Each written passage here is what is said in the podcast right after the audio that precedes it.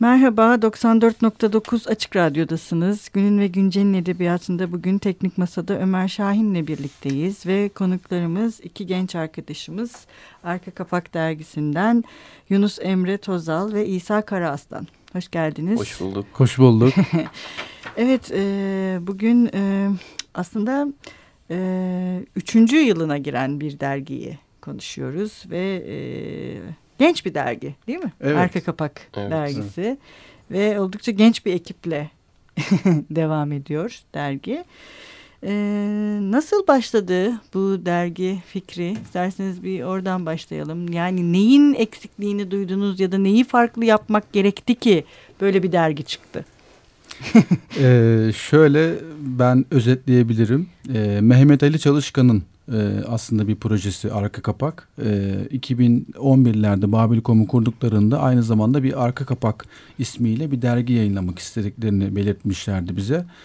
E, tabii hemen e, bu projeyi e, e, hayata sokamıyorlar e, ve iki yıl boyunca e, internet üzerinden devam ediyorlar. İnternet sitesini kuruyorlar logosuyla beraber e, telifli yazılar yazdırıyorlar. Ee, bize 2015'te e, biz tabii bir ekiptik o zamanlar. Ayraç Kitap Dergisi'ni bir 6 yıldır falan çıkartıyorduk ve e, artık çıkartmamaya başlamıştık. Bize ekip olarak e, teklif ettiler. E, bizim böyle bir projemiz var. Arka Kapak isminde bir kitap dergisi çıkarmak istiyoruz. E, amacımız da e, daha okunmasını istediğimiz kitapların tanıtımına yönelik hani eleştiri değil de e, hı hı. veya bir hani geniş bir şekilde bir tahlil değil de okunması gereken kitapları e, iyi kitapları e, okutmak, okutmaya çalışmak böyle bir kitap dergisi projesi. Biz Okur de rehberliği diyebiliriz yani bir bakıma. Evet. Okur rehberliği. Peki bu okur rehberliğinde e, derginizde e, neleri önemsediniz? Tabii ki kitap tanıtmak ve bu rehberlik önemli ama mesela köşeleriniz var mı dergide? Sabit yazanlar var mı? Ya da böyle konuklarınız Güncel var mı? Güncel kitaplarla birlikte nitelikli kitapları da e, klasikleşmiş kült kitapları da öne çıkarmayı hedefledik. Yani bunu söyleyebiliriz. Okur dergimize baktığında işte mesela öyle okur kitlesi var ki ne okuyacağını bilemiyor. Yani okumak istiyor ama o kadar çok seçenek var ki. İşte bu e, bu noktada arka kapak dergisi giriyor devreye. Okur kitabı e, dergimizi açtığında diyor ki, aa evet böyle de bir kitap varmış. Hı hı. Ve bu noktada da hani dergimiz e, önemli bir işlev aslında bu. Bunu yerine getirmiş oluyor diyebilirim. Yani bir de ben tarih olarak söyleyeyim. Ekim 2015'te yayın hayatımıza başladık. Ee, ilk sayımız Saatleri Ayarlama Enstitüsü'ydü. Ee, çok Manalı da, olmuş başlangıç evet, için. çok da sevildi. ee, biz ilk yıl tabii mottoyu roman üzerine kurguladık ve ilk bir yıl boyunca e, hem Türk Edebiyatı'nda hem dünya edebiyatında okunması gereken romanları bir dosya olarak işledik ve kapağa da e, bunların hikayelerini koymaya çalıştık. Örneğin işte saatleri ayarlama üstünde çok güzel bir kapak yapmıştık. Biraz kapakları da alternatif kitap kapağı. Hani acaba saatleri ayarlama enstitüsü tekrardan yayınlanmış olsa ve bunu biz de yayınlasak nasıl bir kitap kapağıyla yayınlardık e, düşüncesiyle hareket ettik. İlk bir yıl, bir buçuk yıl hatta e, böyle devam etti. Daha sonra şair dosyalarına başladık Cemal Süreyya ile beraber. Evet. Bu dosya meselesi önemsediğiniz bir şey sanırım değil mi? Ve hep şahıslar üzerinden giden bir benim takip edebildiğim kadarıyla gerçi bazen e, kahramanlar ve eserlerde bu dosyalara dahil oluyor. Yani bir kitap tanıtma e, rehberliğinde dosya önemli bir şey mi sizce? Yani dosya tabii ki önemli bir şey. Yani çünkü dergilerin e, biz e, daha önce de dergi, dergicilik yapmıştık Ayraç dergisinde Yunus Emre ile birlikte. Şunu gördük. Oradan oradaki tecrübelerimizden faydalanarak konuşacak olursam eğer bir dergi gerçekten bu bir gazete değil evet. en nihayetinde. Hani gazete ne yapılır? Okursunuz ondan sonra kaldırır atarsınız eğer çok önemli bir yazı yoksa. Hani çok kimse de şey yapmaz yani arşiv olarak saklamaz gazeteyi. Günlük bir anlamda tüketiliyor gazete ama hani biz e, bu derginin şunu gördük. Eğer tüketilen bir şey olmasını istemiyorsak bir dosya olmalı. Evet. Yani mesela ne bunun geri e, dönüşünü nasıl alıyoruz? Şöyle oluyor bu. Mesela okurlar diyor ki sizin bir Cemal Süreya sayınız varmış. Sizin bir Orhan Pamuk sayınız varmış. Bir İsmet Özel sayınız varmış. Bunu alabilir miyiz? Hı. Evet. Ve dolayısıyla bu noktada arşivliyorlar dergileri. Dosya derginin geleceğe kalmasını sağlıyor. Evet ve tanımlıyor aslında. Evet. Yani. Ve şöyle evet. mesela bizim beşinci sayımız olan Sebahattin Ali sayısı mesela e, Kürk Mantolu Madonna etrafındaki bütün tartışmalar, yazıldığı dönemin e, işte eleştirileri, hakkında konuşulanlar vesaire biz her türlü yönüyle Kürk Mantolu Madonna'yı işledik. Bir de e, bunu tüm Türkiye'ye tanıtan Sevengül Sönmez Hoca ile de çok geniş kapsamlı bir röportaj yaptık. Yani nasıl oldu da Kürk Mantolu Madonna Türk Edebiyatı'nda en çok satan kitap haline geldi? Hani bu sorudan tutun da Kürk Mantolu Madonna'nın içeriğindeki hikayeye kadar işte Raif Efendi'nin Mare Puderi aşkına kadar hemen her şeyi konuştuk. Ve e, kapağı da mesela şöyle tasarlamıştık. Raif Efendi işte Paris'te Mare Puderi aşık olma hali. İşte ilk onu gördüğü andaki tutulduğu hali ve Mare Puder'de onu arkasından izlerken. Hı hı. Yani bu böyle bir sayı. Bir canlandırma ve hayal gücü de var. Evet yani. bir hayal gücü de var ve böyle bir sayı mesela arşivlik oldu. En çok satılan sayılar arasında hı. bir anda girdi. Biz o zamanlar 7. 8. sayı çıkartıyorduk ama ilk 8 sayıda mesela en çok satan sayı bir anda Sabahattin Ali oldu. Popüler oldu yani. Ve şunu anladık demek ki gerçekten e, kapsamlı bir dosya hazırlandığında e, hani zaman geçse de hala mesela en çok satan sayılarımız arasındadır. Hmm. Ve hala isteniyor yani. Hani 3 yıl geçmiş aradan, 2 yıl geçmiş aradan ama hala isteniyor yani. Peki bu dosyaları nasıl belirliyorsunuz? Yani bu dosyalar için e, e, özel bir ekibiniz var mı? E, nasıl yapıyorsunuz? Bunu yıllık bir plan dahilinde mi yapıyorsunuz? Yoksa günceli de yakalamak önemli olduğu için yani bazen hızlı değişiklikler olabiliyor mu? Yani çok popülizmin içerisine e, girmeyi istemiyoruz. Günceli yakalamak derken tabii ki ama yine de işte şairlerin ölüm yıl dönümlerinde örneğin onları onları bir hatırlamak adına denk getirmeye çalıştığımız e, oluyor. Hani bu anlamda söyleyebilirim onu. Onun dışında dosyalarımız aslında çok önceden belirleniyor. Yayın kurulumuzla ortak Hı. Yani şöyle bizim aslında bir 6 aylık önümüzdeki periyot evet. bellidir. Hı hı. Ee, bunu yayın kuruluyla belirliyoruz. Yayın kurulunda çok e, nitelikli arkadaşlarımız var. İşte çeşitli yayın evlerinde editörlük yapanlar, yayın yönetmenliği yapanlar veyahut da işte telif ajanslarında çalışanlar. Bun yani bir ekibimiz var. Bir 10 10 kişi belki 15 kişi biraz daha genişleterek o 15 kişiyle beraber biz Hani mesela önümüzdeki yıl Şubat ayında işte Ursula sayısı yapacağımızı biliyoruz. Ya da önümüzdeki yıl Ocak ayında işte dünkü yaptığımız toplantıda e, bir isim belirledik. Onu şu anda biz ödevlerini falan verebiliyoruz. Hani hmm. birilerine veya kendimiz çalışacaksak o dosyada hangi romanı hangi kitabı ele alacaksak on, onları hazırlanıyoruz. Veya kimle röportaj yapacaksak ona haber veriyoruz. Bu anlamda bizim Yunus Emre sayısı mesela geçtiğimiz Şubat ayının sayısına biz bir sene öncesinden karar vermiştik. Gerçekten de çok kapsamlı bir Yunus Emre sayısı Yani oldu. evet bu nitelikli dosya hazırlamakla da alakalı bir şey. Yazarlarımız 6 ay önceden hangi dosya olacağını bildiği için ona göre hazırlığını yapıyorlar ve nitelikli yazılar oluşturmaya çalışıyorlar. Bu anlamda tabii ki dosyaya karar vermek çok önemli bir şey. Önceden karar vermek, bunun planını yapmak. Evet.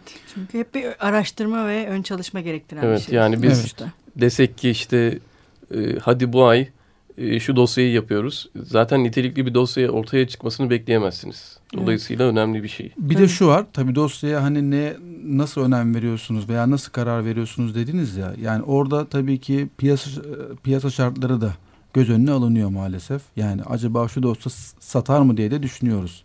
Yani evet. sonuçta bir e, ürün ortaya çıkartıyorsunuz. O ürün e, her ne kadar çok sizin için çok değerli olsa da hı hı. E, onun piyasa gideri acaba satılır mı satılmaz mı bu da çok önemli. Yani mesela Ahmet Mithat Efendi sayısı hala yapmadık. Korkuyoruz. Yani evet. acaba anlaşılabilir miyiz? Acaba e, satış kaygısından ötürü açıkçası. Evet. Mesela bunu düşünüyoruz yani. Acaba ne zaman yapacağız yani onu? Hmm, evet doğru. Sonuçta o dinamikleri de göz önünde bulundurmak gerekiyor.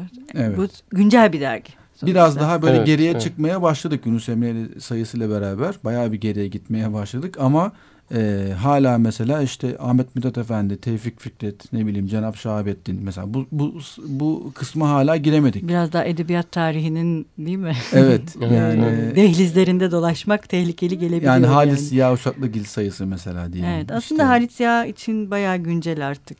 Yani bir, o kadar cesur Hı hı. değil mi? Biraz Hı hı. daha şey olabilir. Ee, peki bir de bu sizin derginizin e, kapağına hemen baktığımızda zaten dikkati çeken e, işte evet dosyayı konuştuk. Bir de röportaj. İki röportaj. Hep Evet. böyle e, yine sizin önem verdiğiniz bir şey.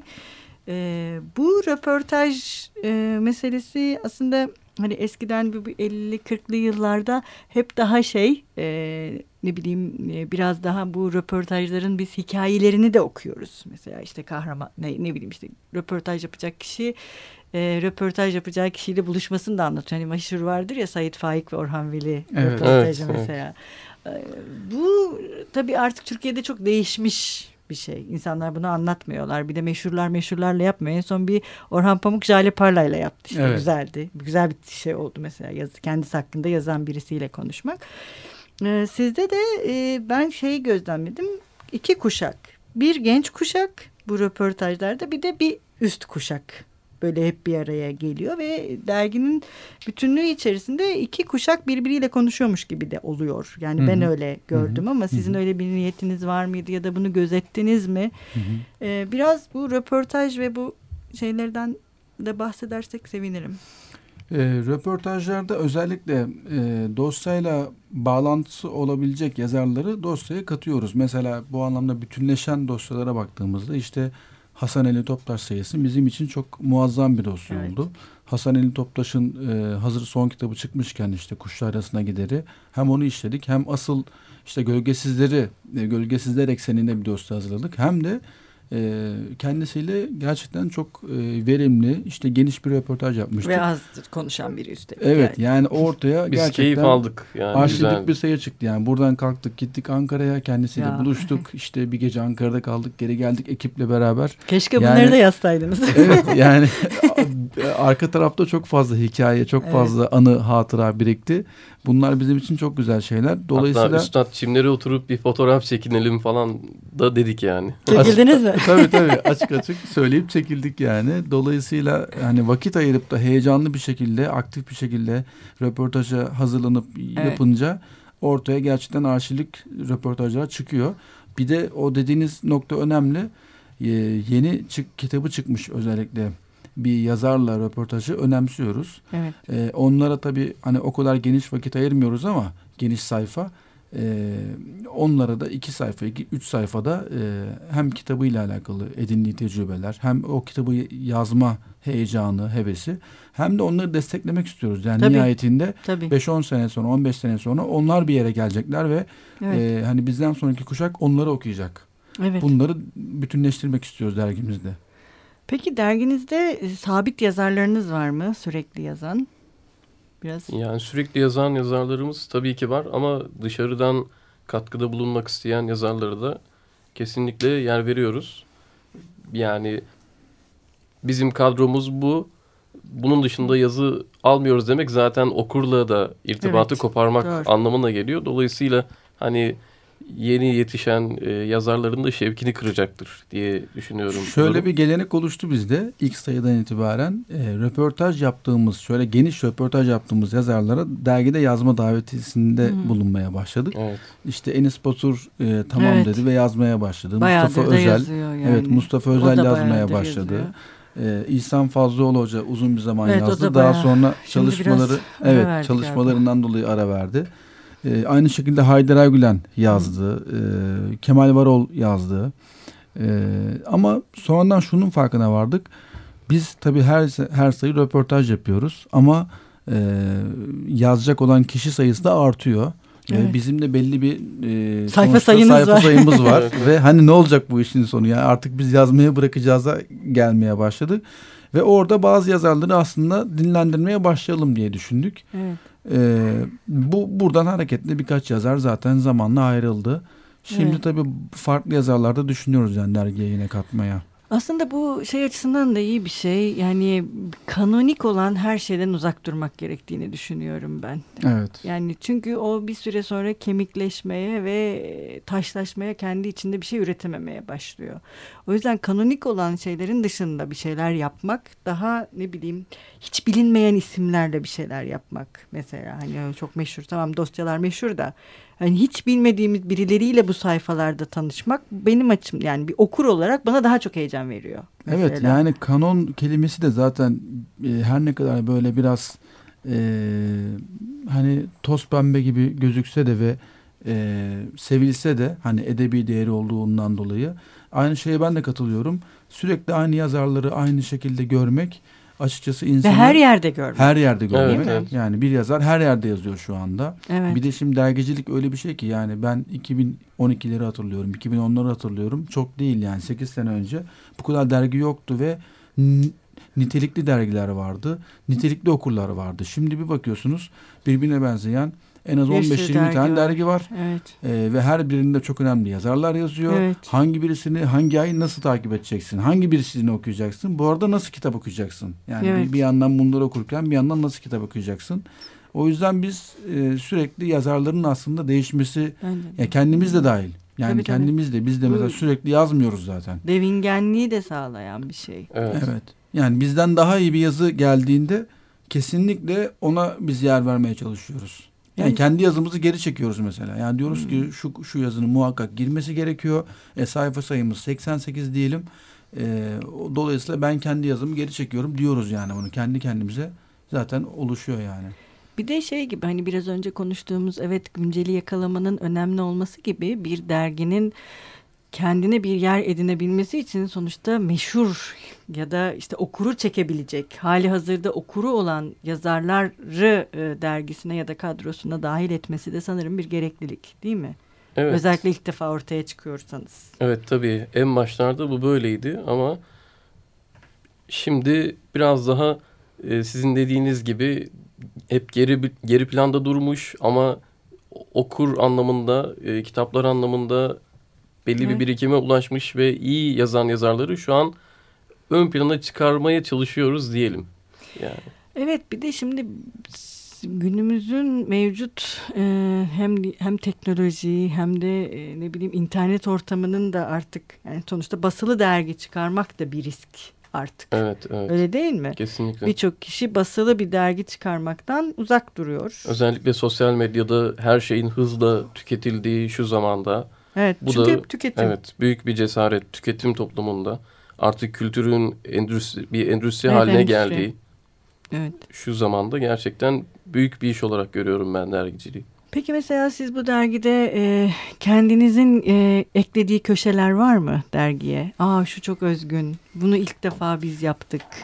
Ya da şu böyle bu derginin e, ne bileyim tam da bizim çünkü siz daha genç bir kuşaktan geliyorsunuz ve bu dergide e, bunu yansıtan bir şey. Hani bu dergide siz ne yaptınız ve bu size çok iyi geldi Mesela, mesela. benim aklıma ilk gelen şey tasarım anlamında Evet. bir yenilik e, yaptığımızı düşünüyorum. Çünkü bizden sonra yeni çıkan dergilere bakıyorum.